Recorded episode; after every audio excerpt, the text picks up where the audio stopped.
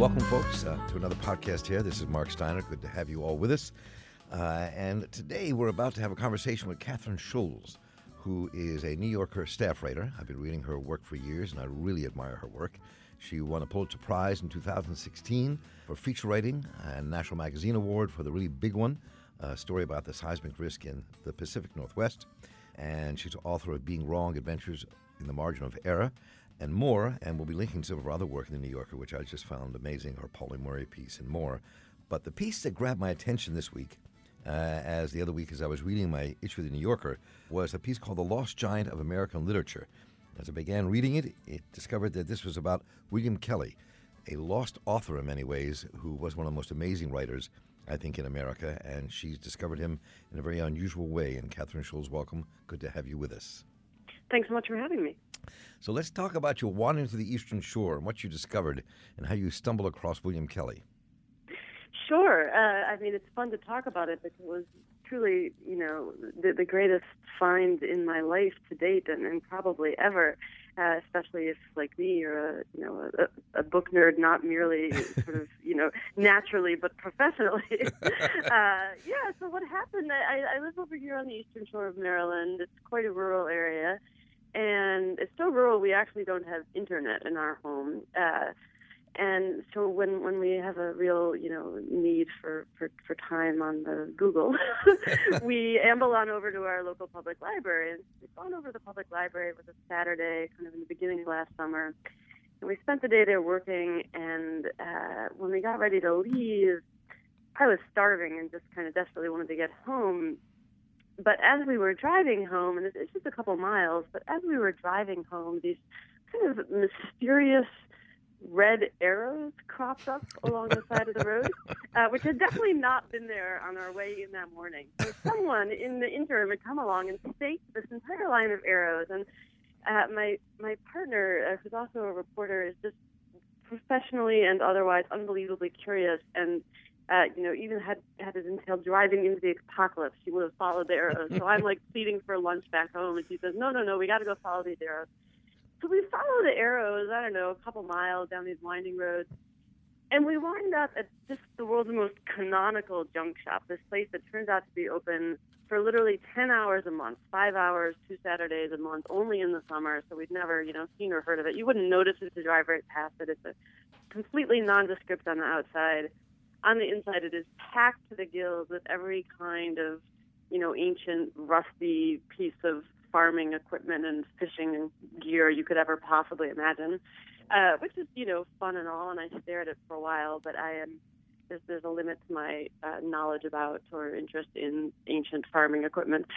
So uh, at some point, I, I, I wander over. There's exactly one bookshelf in the place, kind of narrow, rickety bookshelf over near the cash register, and I wander over to it, and uh, literally the first thing I put my hand on uh, was this very thin, like a little narrow, kind of unusually shaped book, much longer than it was tall.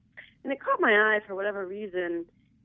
And I pulled it out, and it turned out to be this absolutely beautiful hardback edition of a Langston Hughes book that I actually didn't know. It's a, it's a lovely little book called Ask Your Mama.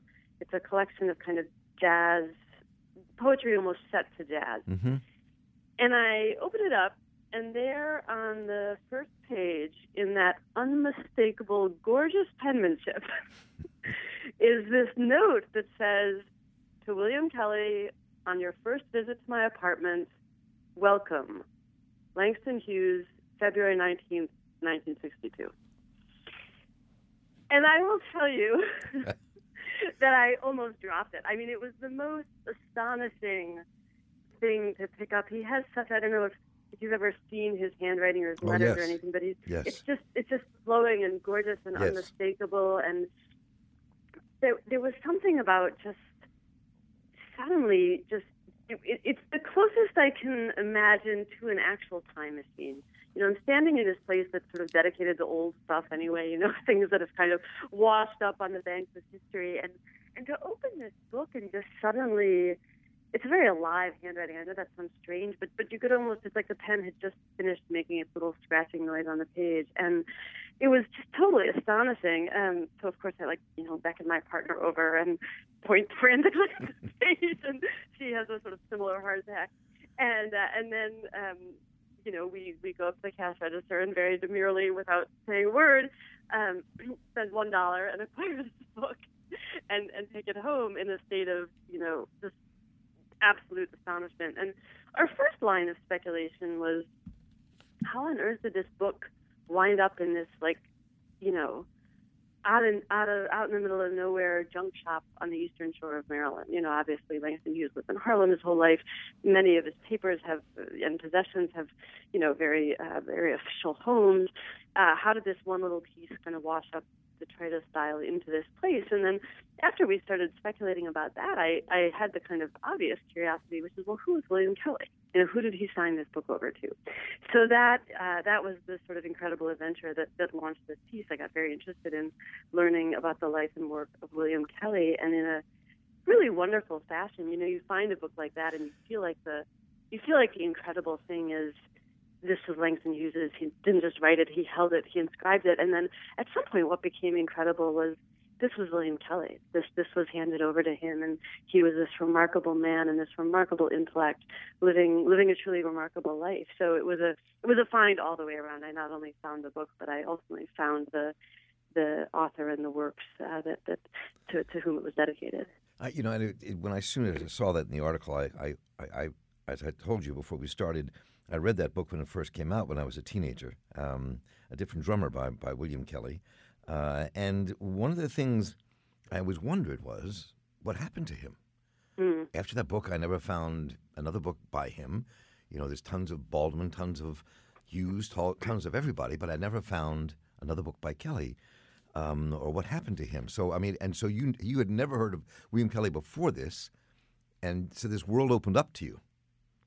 Yes, and, and as I said, that was that was really a delight. Um, it's a very interesting question. What happened to William Kelley? So, you know, right, he wasn't Baldwin who you know wrote and wrote and wrote and has endured, and we still read him and talk about him all the time today, very deservedly so, obviously. But he also wasn't Ralph Ellison, who wrote one incredible book, mm-hmm. you know, mm-hmm. sort of Harper Lee style, you know, huge, everyone's read it. It makes an incredible splash. Everyone still reads it, and yet nothing else right? So, so William Kelley was neither of those. William Kelley actually wrote his entire life, and what's what's strange and, and what's very interesting to me is the way that that work has sort of just you know lapsed away from the mainstream. Uh, he wrote, you, so you read A Different Drummer right when it came out. It came out in 1962. He was 24 years old, very, very young, um, very accomplished. It's a, it's a really, as you know, it's, a, it's quite an astonishing novel. Really? And then he proceeded to write four more books in the next eight years. So, prolific gentleman.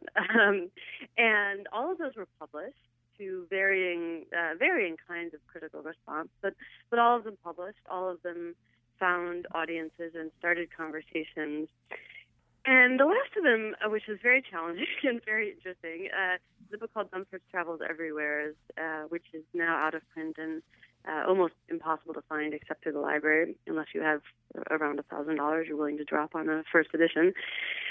And then after 1970, William Kelley wrote and wrote and wrote and wrote. He was very dedicated. Uh, he regarded uh, writing very seriously and regarded it as his calling, and he did it basically every day for the next 40 some years of his life um, wait, I understate. Actually, 1970. Yeah, 47 years. He, he just died last year, and he was never published again, aside from a smattering of short stories and essays here and there. Literally, probably under a half dozen. So he, he was kind of, um, you know, he had this this burst of of wild creativity that was welcomed into the world, and then, you know, never flagged. According to his family, never even had a crisis of faith in himself or anything, but was simply kind of sidelined in, in the publishing world.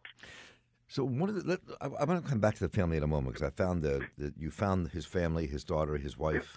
Um, I want to talk about that in a moment because that, that was really kind of interesting. I want to explore that in some depth here. But the, the, the talk about his writing for a moment, because I mean that's what's so different about him. I mean, you, you, you write in your piece, many white readers didn't want a black writer telling them what they thought, especially when so much of it was withering, while many black readers, long starved for literary representation, didn't want to read about more white characters. And of course, he wrote in 1962 when all these explosive things were going on. Um, and he was very much a man of his time, but also wrapped up in the world of, of jazz and the kind of that scene in New York as well, in Europe. So, to, to talk a bit about his writing and why it stood out to you, and why it should stand out, and why it should stand out to us right now, even though many of us never heard of him before. Sure. Uh, so you know, his writing is uh, it's it's, it's an interesting challenge as a critic to capture what it is that William Kelley is doing on the page because it is in fact uh, wildly variable. The trajectory of, of his career on the page is very interesting. Um, it's, it's thematically consistent in many ways. His intellect and his humor are very consistent. But the books themselves, um, despite actually describing a self-contained universe and containing a very overlapping set of characters, are actually quite different book to book. Um, Different Drummer, which is the one people are most likely to have read, is um, it, it's very much a conventional novel in many ways. Um, it's not exactly realist, but it's not. Um, it, it doesn't deviate dramatically from the conventions of realism or or from you know any kind of straightforward narrative novel you might pick up then or today. Uh, the, the the gist of the story of a different drummer is that um, a young man who is the sort of um, current generation of a family that was brought over. They're they're descended from a slave brought over in the 1840s. Um, is has just bought a piece of land from a family that was descended from a Confederate general. This is all set in this imaginary state in the deep South. Uh, so it's it's sort of the entangled tale of a of the descendants of the family of this Confederate general who still live on the land, and of the descendants of a slave that was owned by that family, uh, also still living on that land. Although for the first time in this current generation, uh, the, the the young man at the heart of the story, a man named Tucker Caliban, has purchased that land, um, and um, and the, the book essentially opens with that man having purchased the land and farmed it for a few years, salting his fields, burning down his house, killing his horse and cow, and taking his his pregnant wife and his young child, and just literally walking out of the state. Um, whereupon the entire African American population of this imaginary southern state just follow him. They just leave. There's a mass exodus. Uh, literally every black person in the state leaves. Uh, it is it's truly a remarkable book. I don't know if you can summon how you felt when you read it at 16, but you know, as a critic, I obviously read a lot of fiction. I read a lot of new fiction. I read a lot of old fiction, and it's incredibly rare to pick up a book and you know, I laughed through a lot of that book, both because it is genuinely very funny. He has a wonderful comic sensibility, but also because the the way that you laugh at the pleasure of an absolutely audacious idea beautifully executed. It's it's the it's the kind of pleasurable laughter of recognizing just genuine talent. And you know, at the at the risk of sounding scathing, there are a lot of, of very, very good books published every single year. And there are tiny number of truly excellent books. Books that you read and you think, oh my gosh, this this person knows what they're doing. And they're incredibly good at it and they're gonna keep doing it. And it's a really exciting feeling as a reader. So, you know, Kelley, when you ask me to describe him as a writer, he is so assured. I think is the prominent thing I, the predominant thing I would say about him. He he knows exactly what he's doing, which is a very welcome feeling for the most part as a reader. You feel you can kind of trust the writer and relax into the prose because they never give you a reason to doubt them. And that's really, really fun in his early works. And then at some point, Kelley is so assured that he starts doing things that are actually very daring and very difficult for readers. He starts very challenging uh, linguistic experiments. His his last book is essentially um, a, a, kind of homage to Finnegans Wake. Mm-hmm. Um, I love Joyce. I find Finnegans Wake, you know, borderline unreadable and not pleasant. um, and you know, the, the, the chief thing I can say about William Kelley's version is that it is considerably shorter, uh, which is a real merit when, when, when you're struggling through that kind of prose. So, you know, again, it, it's tricky to kind of capture him in a in a sort of single assessment because truly the books over the course of that decade in which he published those five books, they changed considerably. But again, what never changes is this this sense of a real writer behind the page, someone who knows what they're doing, and no force on earth, including the combined disapproval of the publishing industry, is going to deter him from doing exactly what he wants to do. And he had this way. I mean, the, I have not read his other books yet. I read Different Drummer. I, I read the piece that you referred to uh, in your in the in the work is the the um, New York Times piece he wrote about beatnik language actually being black language. Mm-hmm. Um, and he, he just has this way of telling white people this is who you are without bludgeoning people. Yes, it's a very interesting thing. So, one of the things that really captured my imagination and my interest uh, in reading William Kelley, you know, he and here's where, where biography and, and literature entangle a little bit. William Kelley, uh, he wrote somewhere in one of his essays that I'm going to mangle the quote slightly, but essentially he said, you know, I know white people. I know poor white people. I know rich white people. I know white people. Uh, and, and he had some serious claim to saying that. Uh, he grew up in a poor white neighborhood of the Bronx, in a, in a predominantly Italian American neighborhood of the Bronx. Um, had a great group of street friends there who, uh, you know, he reconnected with very late in life and become became once again some of the, the closest friends of his of his uh, very last years. Uh, he went to the Fieldston School from kindergarten through 12th grade, which at the time was nearly all white. Uh, he went from there to Harvard. That's in probably 58 or 59. So again, a time when he was, uh, uh, you know, in a tiny minority of African American students there. Um, and then, you know, lived a lot of his adult life as early adult life as an expatriate in Europe uh, before settling in Jamaica and then finally coming back to uh, to Harlem. So he spent a lot of his, really all of his formative years uh, as as one of you know the only or, or a very few black people in a kind of huge sea of white people, and his books make incredibly good use of that experience and they are they're not exclusively about white people. There there's some really wonderful African American characters in them, you know, throughout the short stories. And uh, uh, his second novel, A Drop of Patience, is about a blind African American jazz musician, and, and that's an instance where the, where the you know the actual protagonist of the book is a black character, but you know, by and large, she wrote a tremendous amount about white people. Um, although a different drummer is the story of incredible an, an, incredible act of agency on the part of a black person. This this young farmer Tucker Caliban who leaves the state. It is exclusively told from the point of view of white people. We never hear a word directly from Caliban or from almost any other black character in the book, and that is a really classic William Kelley move. He is often standing in the perspective, kind of standing in the shoes of white people looking at black people. And it's I find it fascinating and very smart.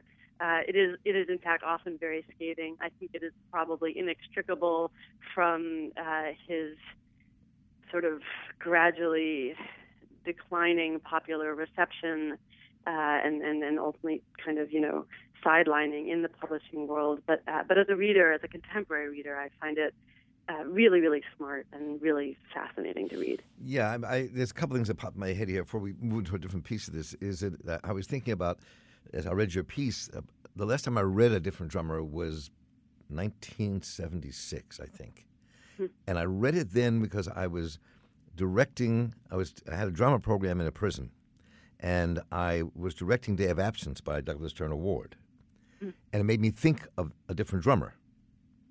And so oh, I had my few copies. I had two dog-eared copies of a different drummer, and and and, and handed them around to the guys in the joint uh, to read as we were preparing for Day of Absence because it made me think of each other. It made me think whether Ward I maybe read a different drummer as he was thinking about writing his play. Um, mm. You know, because it was about when all the black folks leave mm-hmm. and what sure. people are, are, stuck to not, not knowing what to do. Um, so, so I thought about that, but I also thought that um, there's a piece in here you wrote that really says something about about about Kelley as a writer. um, and he, that he wrote uh, early on, blessed with an ear for variations of spoken English. I realized I lived in four linguistic worlds, and you bring them out to us as standard English, the Italian American English he grew up with in the Bronx, uh, the slightly Yiddish English he heard at, at, at Fieldston, and Black English. And he kept all these in his head and was able to write them very honestly.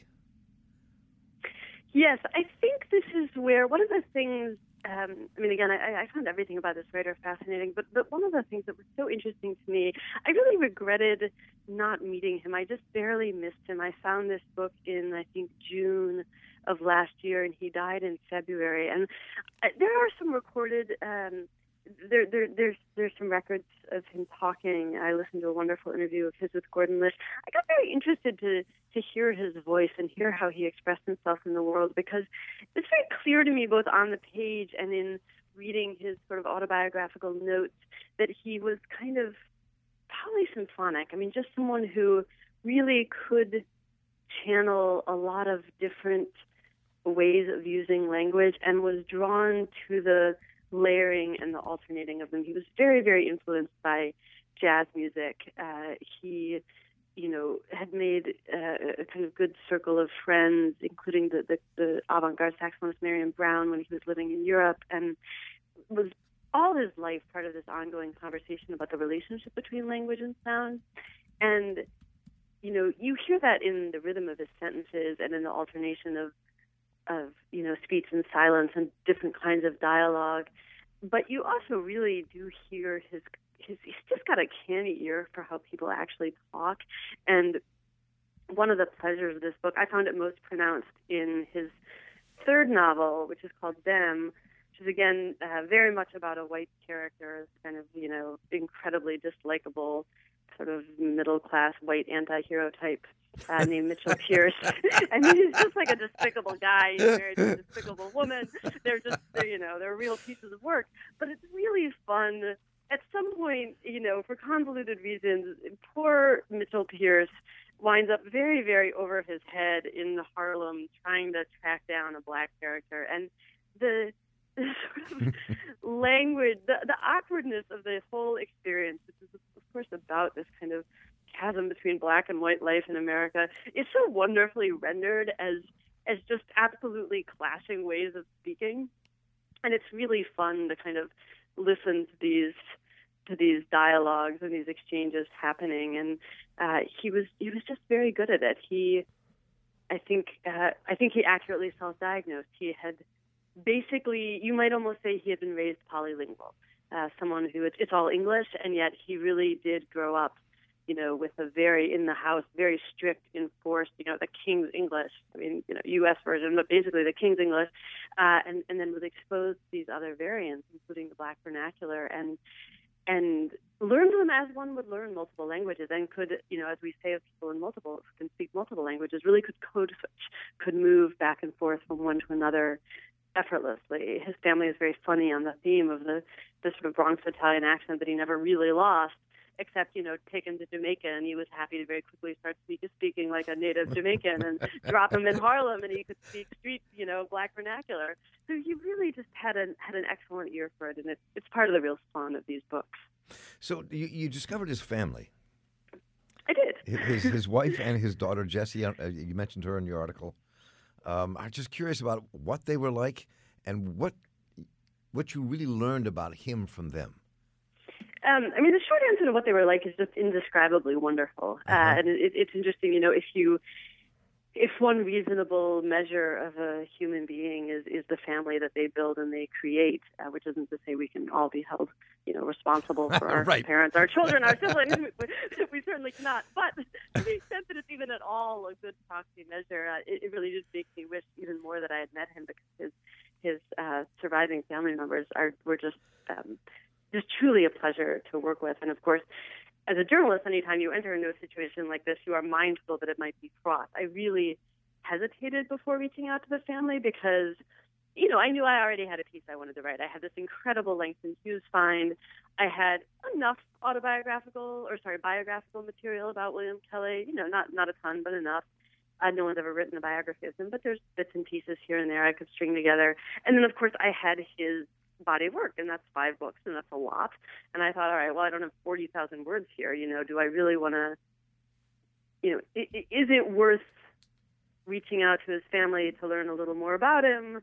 knowing, as one always knows, that you know you might be opening the can of worms. Family can be really complicated.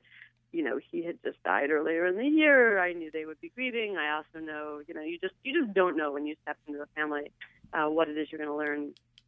But I was curious enough about him that I decided to reach out, and I wound up going up and meeting them. They still live in Harlem. Um, his uh, the, the whole family lived uh, in, at 125th Street uh, and Fifth Avenue for many, many, many, many years, decades. And then towards the end of his life, um, William Kelley had diabetes and he ultimately lost the leg. And after that amputation, they had to move. They'd been living in a walk up and they had to move to a kind of first floor apartment he could manage better. His mm. widow is still living there. Um, this is uh, on Sugar Hill in Harlem. His daughter lives just, you know, in the neighborhood close by. Uh, so I met them uh, at his widow's house, and you know they were um, they were wonderful. They were you know grieving him, but in the most joyful way you can imagine people grieving. They uh, really helped bring him to life for me. Shared a lot of stories.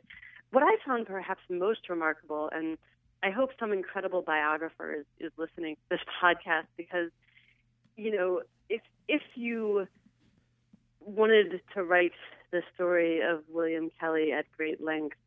Um, you know, anytime anytime you're writing about a subject, whether at magazine length or certainly at any, you know, at, at book length, to some extent, whether you can do the project at all, and certainly how well you can do it, honestly depends on what kind of archival material is available. And needless to say, a real tragedy in our nation is that for African American citizens, the archival record, the historical record is a mess.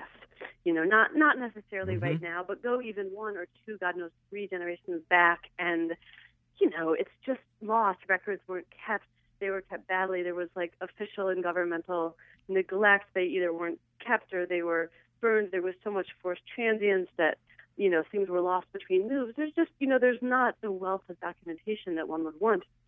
And I found this family completely remarkable because going back many generations on both sides, uh, especially in some ways on on um, on William Kelley's wife's side, uh, but on his side as well. There's just people just wrote stuff down. I mean, mm-hmm. they have diaries, they have actual autobiographies written by you know fathers and grandfathers and great uncles. They have a photographic record going back to you know the 1890. it was just incredible. So, uh, so was, you know, as a as a researcher, I knew I couldn't make use of that much of that material because I'm just you know writing a 5,000 word piece or whatever. But uh, but it was but it was fascinating, and they were um, just really forthcoming with with information and with stories about him. So, a couple of quick things before we close. Um, I was also shocked to read in your piece that William Kelley. Uh, and his wife is Aiki. Did I say her name correctly? Mm-hmm. Um, decided to become Jewish, but in their own way, as he does everything else. Uh, yeah, you and me both. I mean, so so one reason I was very glad that I decided to, uh, to reach out to his family and that they invited me into their lives is yes, I would never have known this fact. Um, as best I can tell, it's not particularly documented in the, you know, kind of I don't want to say paltry, but in but in the thin biographical record on William Kelley, I had not encountered that. So when I was sitting there on their couch, you know, petting their adorable kitten, and all of a sudden his daughter comes out with, you know, well, when Poppy converted to Judaism, you know, I just about fell off of the couch. And it was, it was, this was not something that I that I saw coming. Um, and yes, it was very interesting to me, both the conversion itself. Um, that it took place in Jamaica, which is, I mean, I don't really know where I expect people to convert to Judaism, but somehow that seemed to only sort of further the, the unexpectedness of it. Um, but then, yes, it was a very unusual conversion and a very unusual religious life in that it was truly a life of the. It was it was a religion of, of, of soul and of family, and and not uh, and not of community and you know, I think a lot of religion is communitarian and in fact sometimes at the expense of being of the soul or of the family mm-hmm. uh, but but theirs was truly uh, it was truly private unto them to the to the um, point of, of not uh, not even following the conventional Jewish calendar. You know, these are people who find themselves fasting for Yom Kippur in July or whatever. and they, they sort of started off on their road, and, and there they are. Uh, so it was yes, it was a very it was very unexpected. Um, by all accounts, absolutely, uh, absolutely heartfelt. My my understanding is that uh, Kelley, who was interested in spiritual and theological matters in general, was was truly a devout Jew and uh, and took it very seriously and um, you know more so with each passing year and, and really did raise his daughters. Uh, who were quite young at the time that the family converted, um, as as devout, although you know idiosyncratic Jews. My kind of Jew. So anyway, um, yeah, so, um, so, so, I, so when you when you think when you think of William Kelley and his work, um, as we talked earlier, and as you wrote about, where he kind of really he pulled no punches when it comes to the depth of racism in America, and he really mm-hmm. and he really pushed that hard. He was a man in some ways ahead of his time, understanding the depth of racism in America for white people to hear. Um, so I'm curious, as you read his words in the in his novels. Not as I said, I've only read the one book, but you've read them all now. Um, what does he have to say to the 21st century? Why should we be reading William Kelley now? What is he saying to us? I mean, you know, you've you've already nailed it for me. He's telling us what what what I think it's impossible to not know as an open-eyed American, and and what nonetheless, um, you know, so many of our compatriots do an incredible job of ignoring, which is that we are a nation founded in, grounded upon a fundamental and absolutely tragic injustice, an injustice that goes, the, the, the, the, you know, that travels off the map of injustice and into the land of actual iniquity and evil. And he is relentless on this. He's not didactic. Uh, he's not. He's not even quite dark because he has such a comedic touch, but he is. He is implacable on the extent to which racism organizes our society.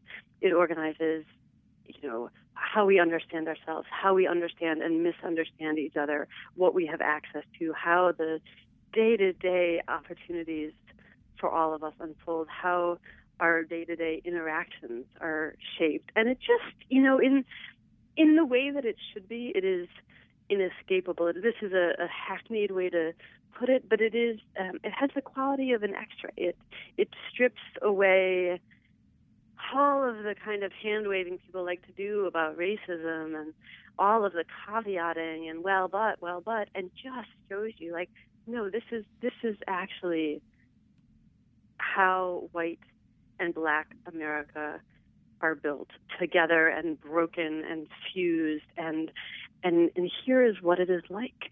And you know to my mind in this I mean, in this moment, look, in all moments, but, but but but if it is possible to be living through a particularly acute one, I think we are in a moment when there is so much at stake on the question of whether or not we are going to attend to this founding evil and whether it is ever possible for white people in particular to acknowledge it, to look it in the face, to choose to do something about it instead of capitulate to it and benefit from it. And, and Kelley is very clear on the fact that this is a white problem. You know, this is a white pathology. You know, if if if anything is ever going to be done about that, I think it begins with comprehension. And what he was so insistent on was like, let me show you. let me let me show you what it looks like and uh, you know for that reason i there are a lot of great reasons to read william kelley including he's an incredible writer and he's very funny and a lot of the stories are really charming and all of this but but yes i think that um you know we live in a moment although again i think all of america is necessarily and definitionally of the moment when we need to understand as white people speaking as a white person we need to understand our inheritance of racism and our perpetuation of racism. And that's what he insists on, and it's what he is so good at showing his readers. That was really, really well put. oh you. God, I mean, one never feels that way, right? I mean, yeah. Especially one of the one of the interesting powers of racism is to, uh, I think, render uh, render a lot of things difficult to say and make us inarticulate. And mm-hmm. he, William Kelley, rises above that. He's incredibly articulate on it. So, folks, you need to read a different drummer. Also, this piece by Kathryn Schulz in the New Yorker that we'll be linking to here on the podcast. Uh, and some other pieces as well. Um, an amazing uh, piece of writing about an amazing human being, human being, William Kelley. And Kathryn Schulz, thank you for the work you do, and thank you so much for joining us today on this podcast.